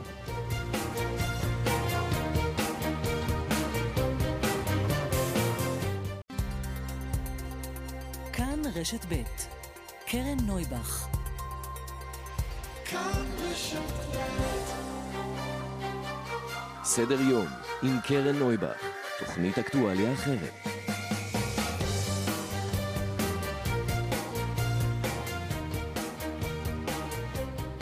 בוקר טוב, 11 ו-6 דקות, שעה שנייה של uh, סדר יום. תכף נדבר על משהו שמסעיר הרבה הורים בחודשים האחרונים. מעכשיו קופות החולים לא יחזירו יותר כסף על טיפולים פרטיים על התפתחות הילד. מה זה אומר מבחינת ההורים? למה קופות החולים רוצות את זה? למה משרד הבריאות רוצה את זה? האם בסופו של דבר כולם ירוויחו כמו שטוענים במשרד הבריאות? תכף נברר את העניין הזה. העולם יתחמם בעוד חמש מעלות עד אה, במאה השנים הקרובות. עכשיו, חמש מעלות זה המון, זה אולי נראה לכם קצת, אבל זה המון. אנחנו ננסה להבין עם שרון וקסלר מה המשמעות של זה, זה דוח חדש של האו"ם שמעריך שהולך להיות כאן יותר חם ממה שחשבו. היום זו גם חג הסיגד. מיכל אברה סמואל תהיה כאן, ונדבר על החג הזה. וב-11 וחצי, אומרים שלום לדודו טסה. אה, בוקר טוב, צהריים טובים. מה זה הדבר הזה? זה בוקר עדיין. זה בוקר, אז בוקר טוב. כן, למרות שאני קמתי בארבע וחצי, אז מבחינתי זה כבר צהריים. אני קמתי בחמש, מבחינתי זה ערב. מבחינתך אל תתחרי בדודו טסה. שלום לרוני ורטהיימר. בוקר אור, רביעי שמח. רביעי שמח. מה שלומך? אני מעולה, ממש טוב. כן? כן. יופי. כי גם קורים דברים טובים. אה, כל הזמן. כן. אצל דודו כבר הרבה שנים קורים הרבה דברים טובים. אז מה קורה עם ההורים? שעם ההתפתחות, יש שם איזה עניין. אה? יש שם איזה עניין. טוב, אז אנחנו... בדיוק. סבבה. אתה תשאר לאייטם הבא, אמ, אם בא לך. אנחנו ב-11 וחצי ניפגש כאן. שוב, וגם נדבר על המוזיקה, וגם נשמע אותך בעיקר שר. קול. זה הכי חשוב. טוב. טוב, אנחנו תכף מתחילים.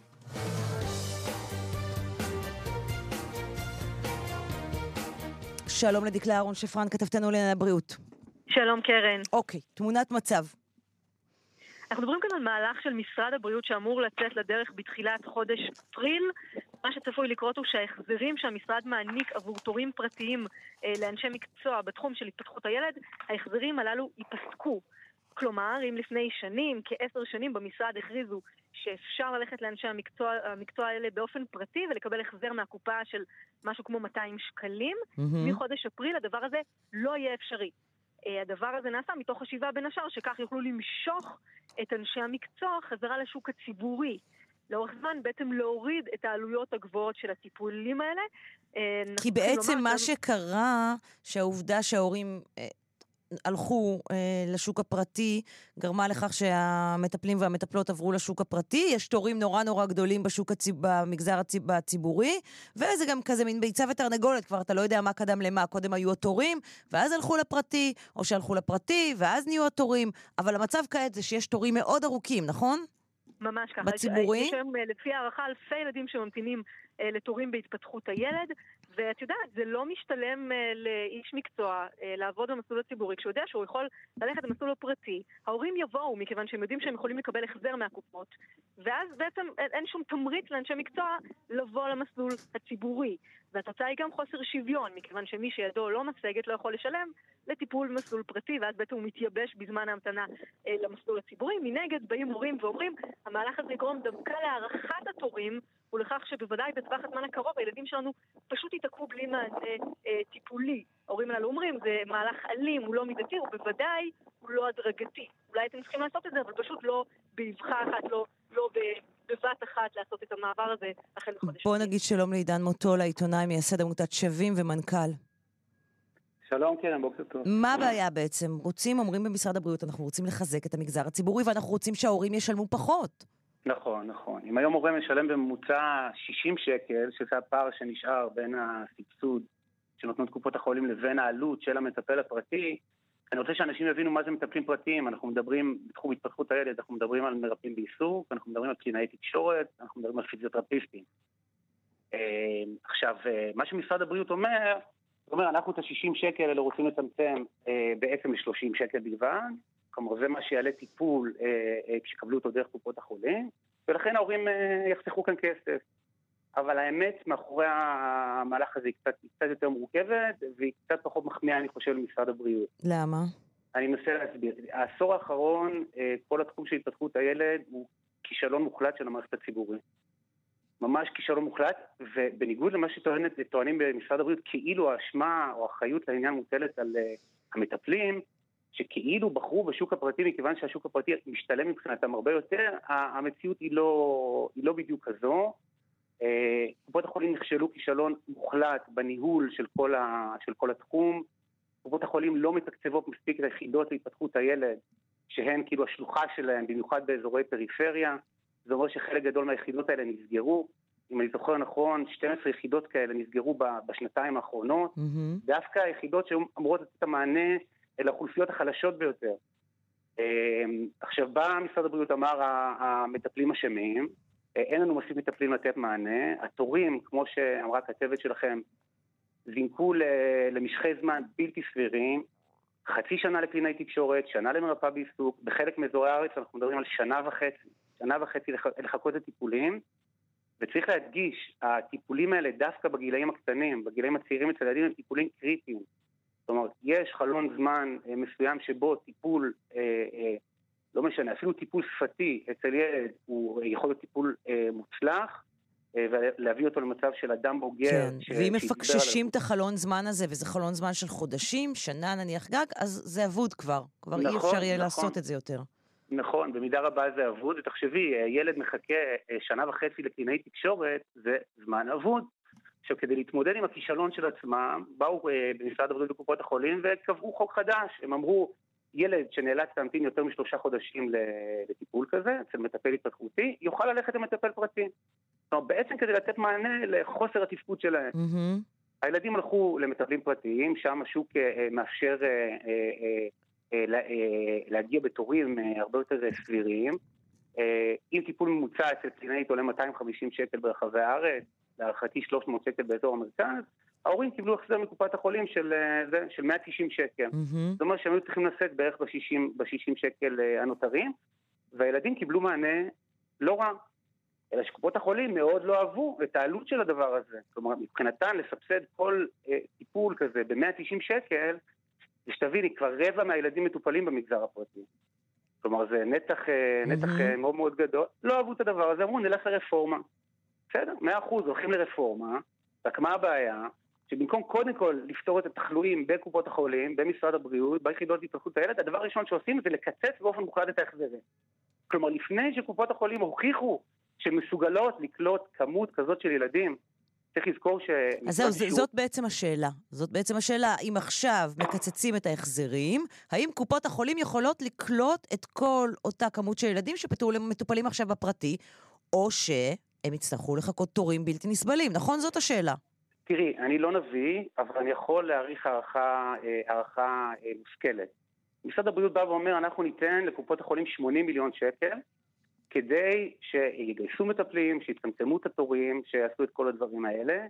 אה, משרד הבריאות מן הסתם אוקיי. אומר... בוא, בוא תישאר איתנו, כי האיש של משרד הבריאות נמצא איתנו על הקו. בואו ננסה לקבל תשובות. אומרים שלום למוריס דורפמן, ראש חטיבת הרגולציה במשרד הבריאות. בוקר טוב, קרן. אם עכשיו אותם אה, רבע מהילדים שמטופלים בשוק הפרטי חוזרים לקופות החולים, הם מקבלים אה, טיפול בזמן סביר של חודש גג? התשובה אם כרגע הם יחזרו כולם, הם לא יקבלו את השירות בחודש גג, ו- אבל הדבר החשוב שזה גם לא מה שאנחנו מבקשים לעשות. אז... אז אני ברשותכם רק כמה עובדות למה שאנחנו כן מתכוונים לעשות, וכן שהמהלך הזה מאוד מאוד הדרגתי. ראשית, קופות החולים מקבלות תקציב של 80 מיליון שקל עכשיו, השנה. כלומר, הן כבר עכשיו אמורות להגדיל את הפעילות הציבורית. התקציב הזה צבוע? הוא ייעודי, צבוע, במה שאנחנו מכנים... אוקיי, כי לקופות החולים יש היסטוריה אה, מאוד עגומה של להשתמש בכספים שניתנו להם למטרות אחרות.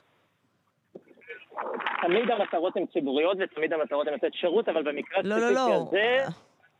המקרה הספציפי הזה קרן זה תקציב צבוע ייעודי, שגם ימשיך להיות צבוע וייעודי. אבל התקציב כבר ניתן. החוזר שלנו שבעצם מנחה על שינוי, התחולה שלו היא מראשון לאפריל שנה הבאה. זאת אומרת, הכסף הגיע הרבה לפני שמתחיל שינוי, וגם השינוי לא חל על ילדים שכבר נמצאים בעצם במהלך הטיפולים, רק על מטופלים חדשים. ולכן זה תהליך מאוד הדרגתי, וגם כשהוא מתחיל על ילדים חדשים, הוא לא חל על אבחונים. אבחונים שזה החלק הכי קריטי, ואני חושב שהזכרתם את זה, זה יקרה רק בעוד שנה וחצי מהיום. ורק עוד משהו שכן חשוב על הסכומי כסף. ההורים שמשלמים בחוץ, הסכום הממוצע שמשלמים, תוספת אינה 60 שקל. היא בין 100 ל-150 שקל. מאיפה אנחנו יודעים את זה? כי בעצם ההורים מגישים לנו קבלות בשביל לקבל את ההחזרים. אז הסכומים הרבה יותר משמעותיים. כמה מטפל, שניתן- כמה, כמה, מת- כמה מטפל או מטפלת יקבלו בקופת חולים לשעה עכשיו? אני לא יודע כמה הם יטפלו, כמה הם יקבלו, כי זה תלוי בסוג המטפל, בקופה ובהסכם שיש להם, ובעצם בתפוקות. השאלה אם קופות הם- החולים ישלמו מספיק כדי שהמטפלים והמטפלות יעברו אליהם או לא. צריך להגיד, קרן, שבקופות החולים אומרים שבדיוק זה מה שהם יעשו, ו... כמה הם יש- אה, כמה הם יש- ישלמו? הם נוקבים במחירים שונים, אנחנו ביקשו שמעתי- לא לומר את המחירים, בגלל רגע, רגע, ש- רגע, עידן, מה שמעת? אני שמעתי שאם ייתנו 45 שקלים, אה, זה יהיה... יפה. 45 שקלים לשעה? כן. העוזרת שלי מקבלת יותר. אנחנו לא, שמענו אוקיי. על סכומים גבוהים יותר, אני לא יודעת לראות לגבי הקופות, אבל, אבל אולי אפשר לשאול את מר דורפמן, אין ספק שהמציאות כרגע היא מאוד בעייתית. בייביסיטר מקבלת טיפ-טיפה פחות מזה, ככה. כן? בייביסיטר מקבלת 30 שקל לשעה. אה, 35, אוקיי. כן, אולי, אולי אפשר מי. יבוא לעבוד בסכום כזה, מוריס? כן, אולי אפשר לשאול את מר דורפמן מהמם. אה, את השאלה, אנחנו מבינים באמת שהמציאות הזאת היא בעייתית ושצריך לעשות משהו כדי לשנות אותה, אבל יש כאן איזושהי הערכה שאנחנו בעצם נעשה, נפסיק את ההחזרים ואז יקרה משהו. מה יקרה אם, הד- אם המשהו הזה לא יקרה? אם המטפלים לא ינהרו בהמוניהם כן, בדיוק. לקופות? לא, ואני חוזרת יקרה? שוב פעם, אם הם מקבלים 30 או 35 שקלים לשעה, אף אחד לא יבוא. כן, אז אני, אני שוב, אני חוזר, אני לא, אני לא חושב שזה נכון להיכנס למשא ומתן מה השכר הנכון. אבל זה מה שיקבע כזה. אם יהיו מטפלים או לא. ואם לא יהיה אני- מטפלים, אז- אז אז אתה יודע, אז מה עשיתם? אז, אז ברשותך, תני לי רק בכמה מילים להסביר, ואחרי זה נוכל אה, בעצם סתם להיכנס לפרטים.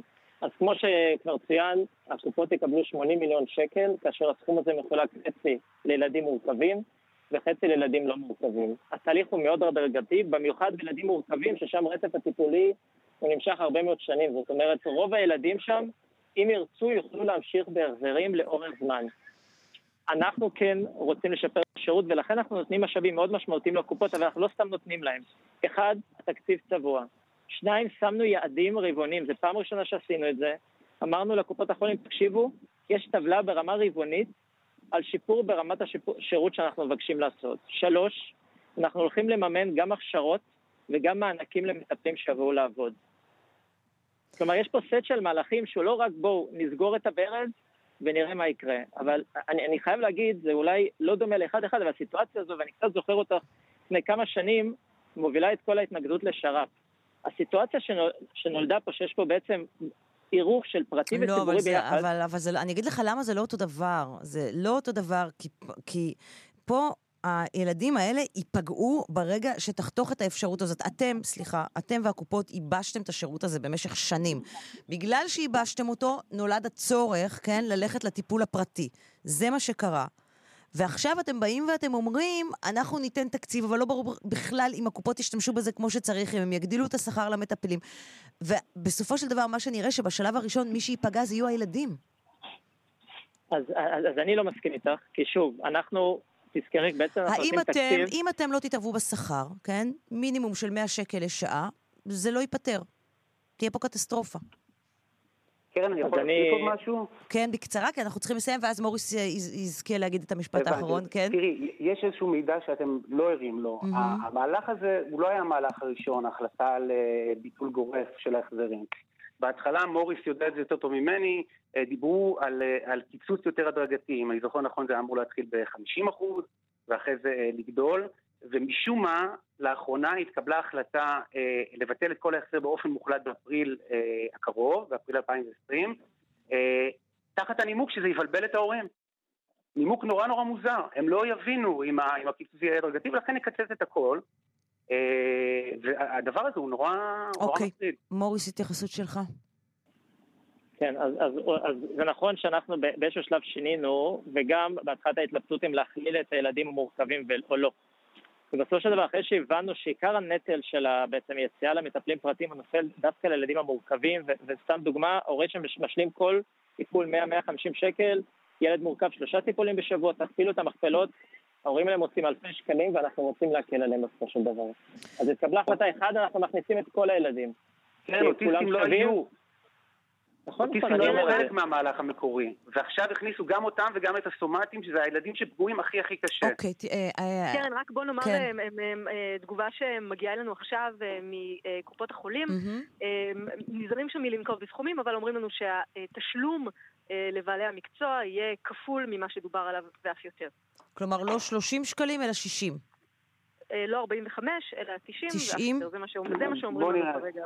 טוב, אנחנו נמשיך ונעקוב אחרי זה. אה, אני מאוד מודה לשלושתכם, דקלה אהרון שפרן, אה, עידן מוטולה, כן? קרן, אני יכול להוסיף דבר אחד קטן, לספר טיפה בשורה על העמותה כן. שלנו? אה, בואו נעשה את זה בנפרד. נפרגן לכם את בנפרד? הזמן אוקיי. שמגיע לכם. בסדר אוקיי? גמור. כדי שזה לא יהיה אה, על הדרך, ותקבל את כל הזמן הראוי אה, לעמותת שווים שהקמת בימים אלה. בסדר? מאה אחוז, תודה, עידן קרן. מוטולה ומוריס דורפמן, ראש חטיבת הרגולציה במשרד הבריאות, תודה רבה לכם. פרסומת ותכף חוזרים. תודה. 11.24 כאן בסדר יום, שלום לשרון וקסלר.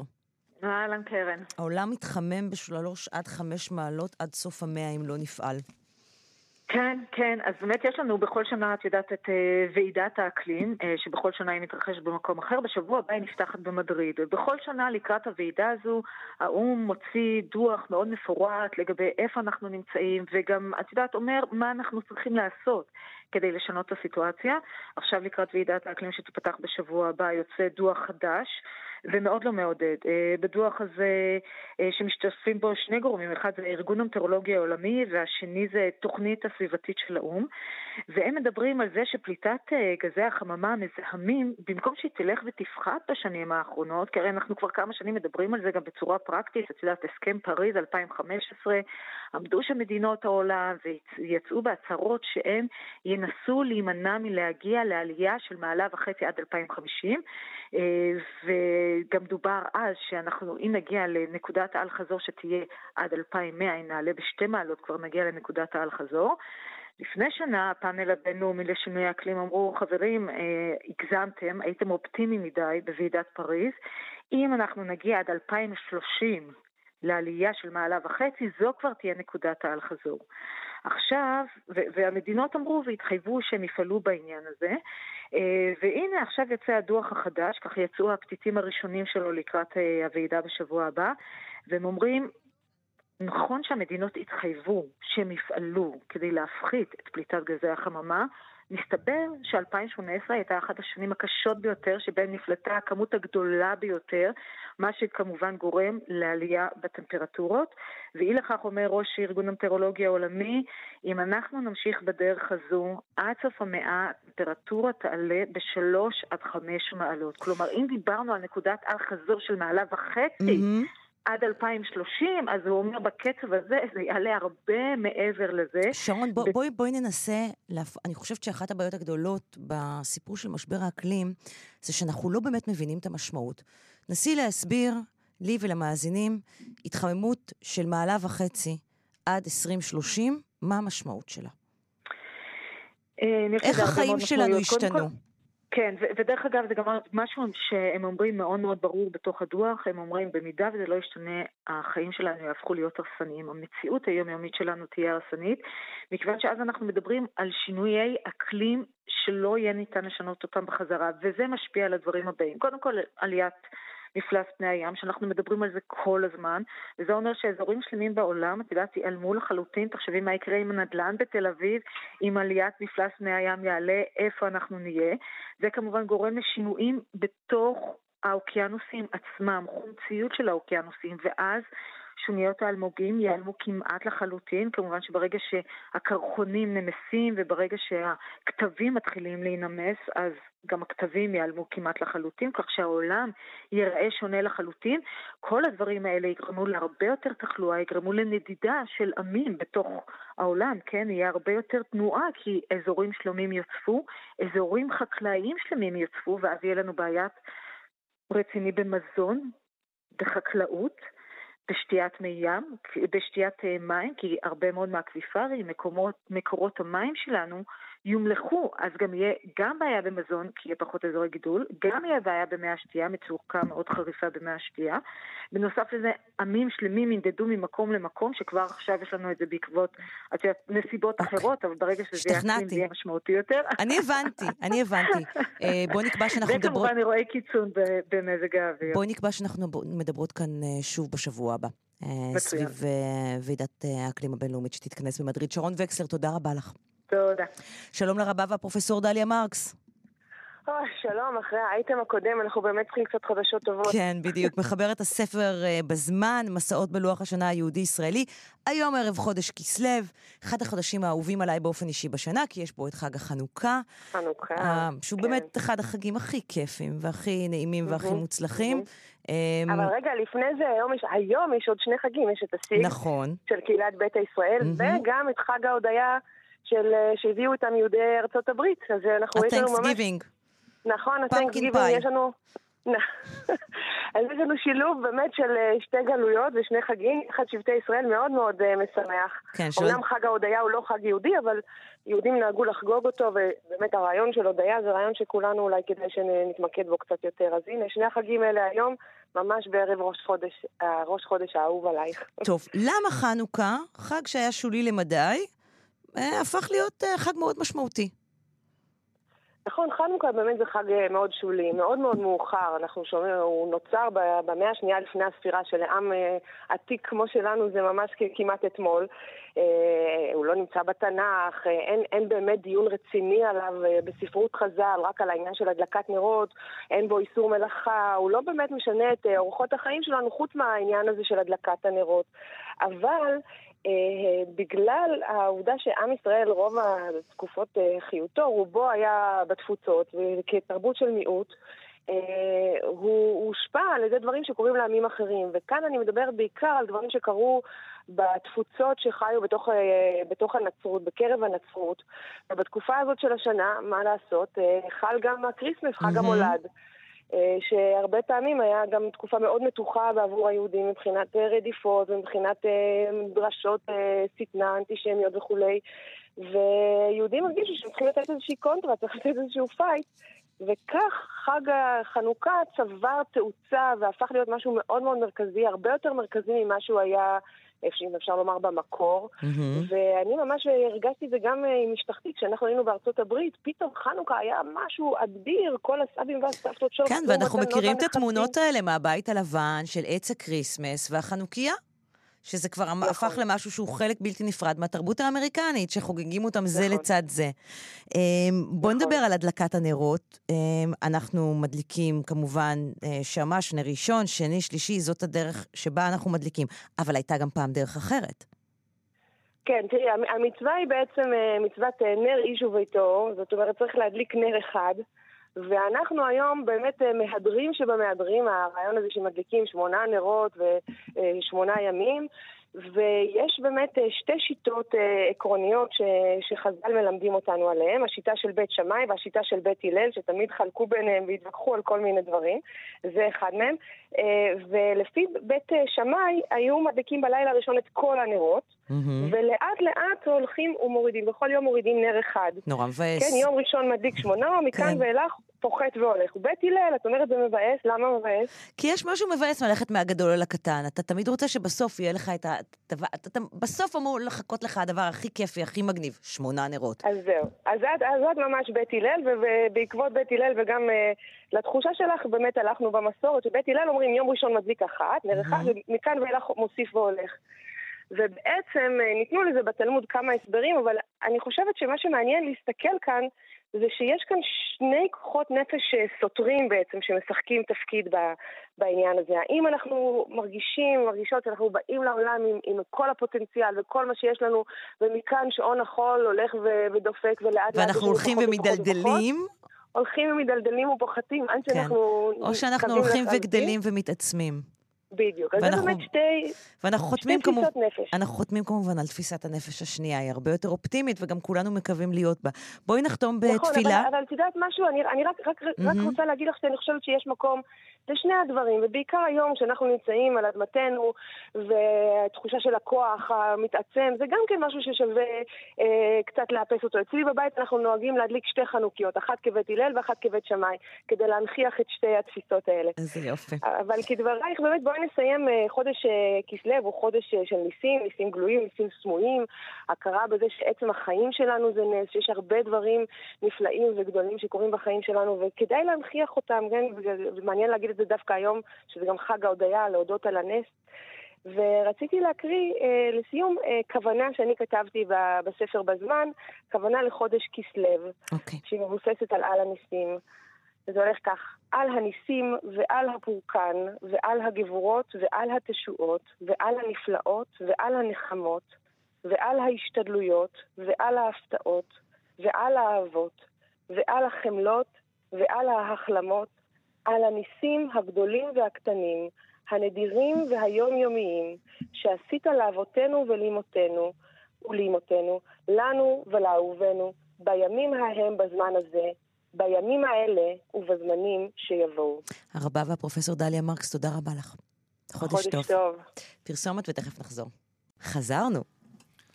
מה קורה? לא, דיברנו פה על דברים באמת נכון. חשובים.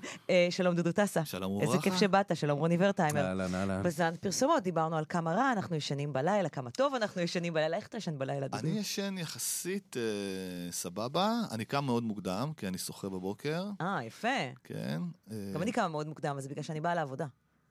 אני גם, אני בשמונה כבר אני באולפן, ואני אתה לא צריך. להצטדק, זה לא, בסדר. זה אני קצת הרגשתי כן, שעכשיו... הרגשת שיש כן. פה כן איזו התקרבנות קלה שלי, תכלס.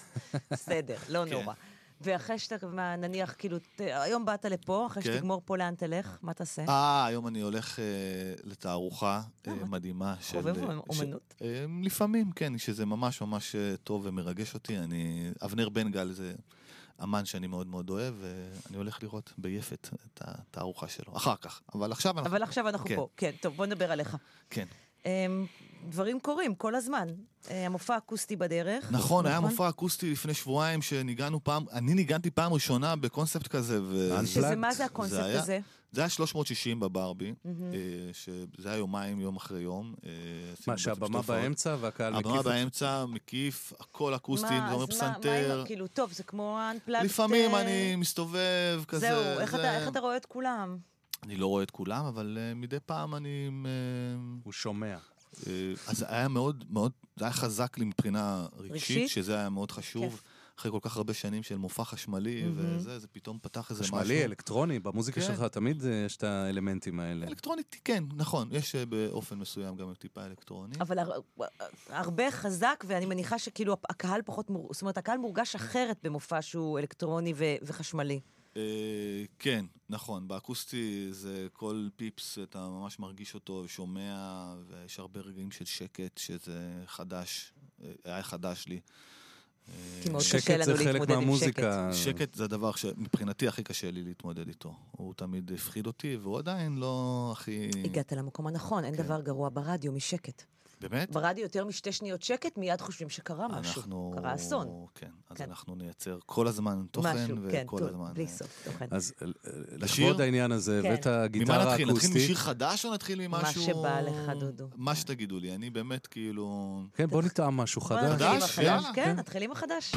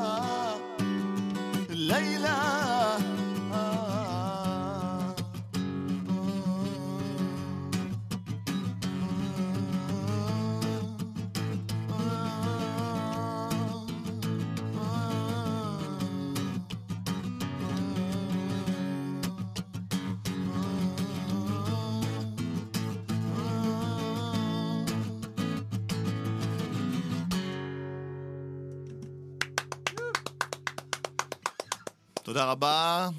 השתדלתי להגיד אם תבוא היא, היא עם ה', היא, כי זה- כן, כן. זה היא. תבוא היא, היא, כן, כן. ולא אם תבוא היא. כן, אז... אה, טוב, אוקיי. בסדר.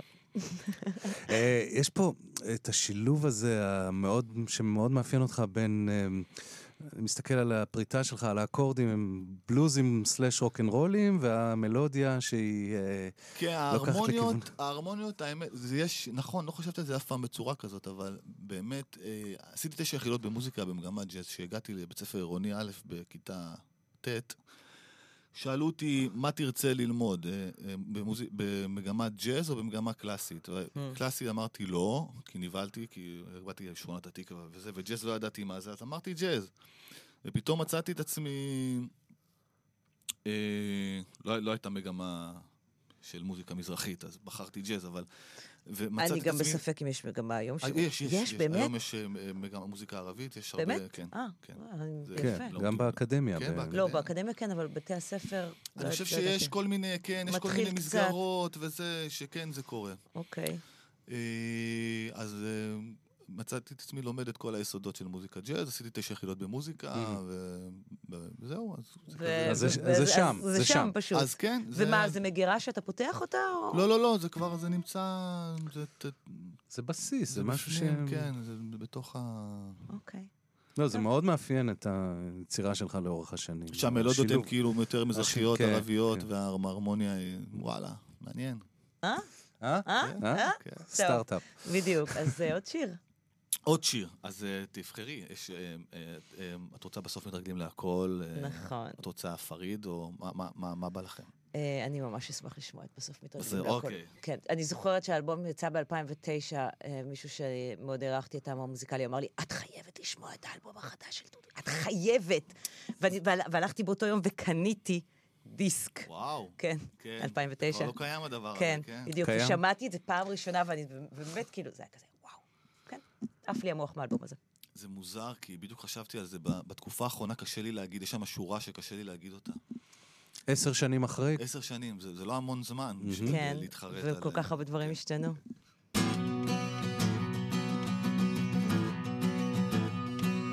עדיף כישלון מפואר מחלומות במגירה דירת חדר בפינה של הפינה. אני לא יכול להיפגע. נשבר לי הזין לאסוף נשים פצועות בסוף הלילה. עדיף הטירוף השיגעון רק לא הפחד הוא גומר אותי דירת חדר בפינה של הפינה. אני לא יכול להירגע. נשאר קצת אוויר לסיבוב אחרון. ואני לא רואה איך אני יוצא מזה איך אני הופך את זה לאהבה. לא רואה איך אני יוצא מזה, איך אני הופך את זה לאהבה. עדיף הטירוף השיגעון, רק לא הפחד, הוא גומר אותי. כוסות ריקות, דמעות צולות, מלך בלייצר חיים. חזרתי מציד, כתמי אדם נעלמים עם בוא השמש. ואני לא רואה איך אני יוצא מזה, איך אני הופך את זה לאהבה. לא רואה איך אני יוצא מזה, איך אני הופך את זה לאהבה. נורא,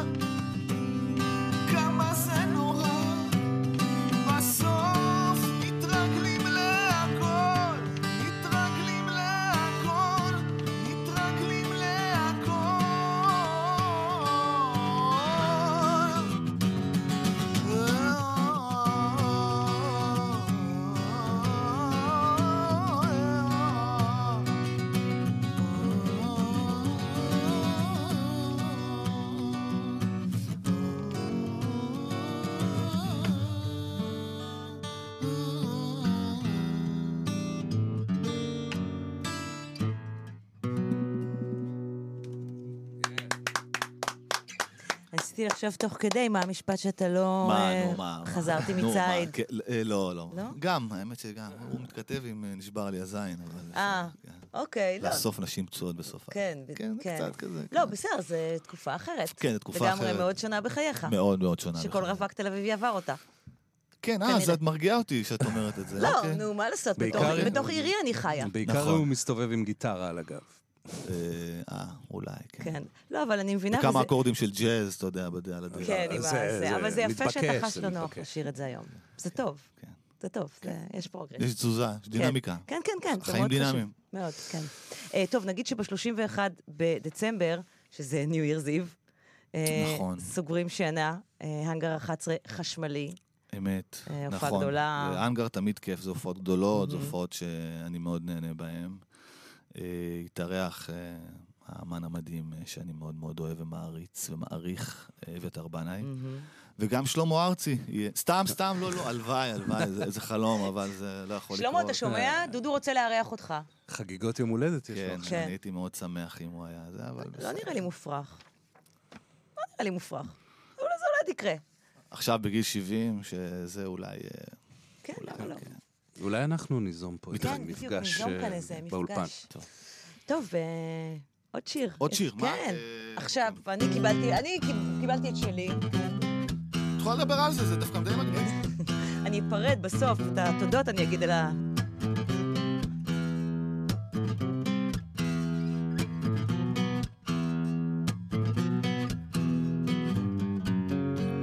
את רוצה לכתוב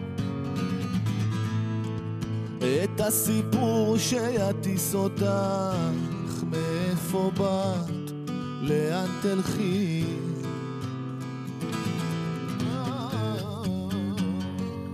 את רוצה לרקוד את הריקוד שיעיף אותך, מאיפה באת, לאן תלכי. בפני מי תרקדי, בפני מי תעמדי, הכל ידוע מראש. נגן תמיד, נגן פריד, יאללה, נגן, נגן, נגן. מה כבר יש לי לעשות?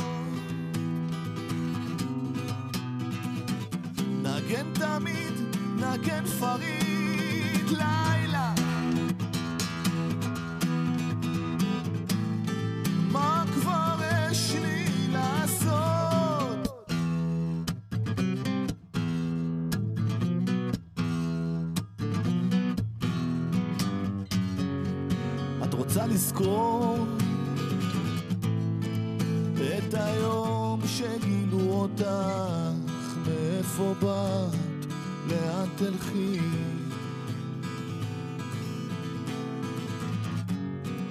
את רוצה לשתות את הכוסית שתיקח אותך, מאיפה באת,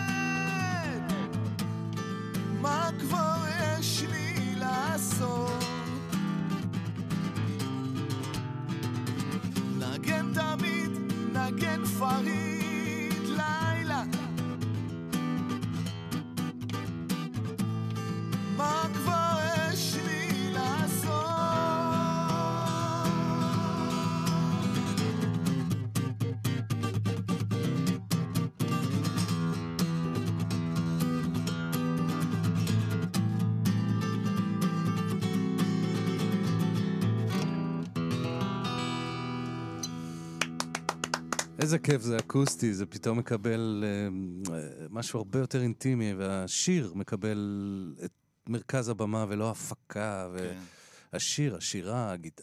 האקורדים על הגיטרה. תודה רבה, תודה.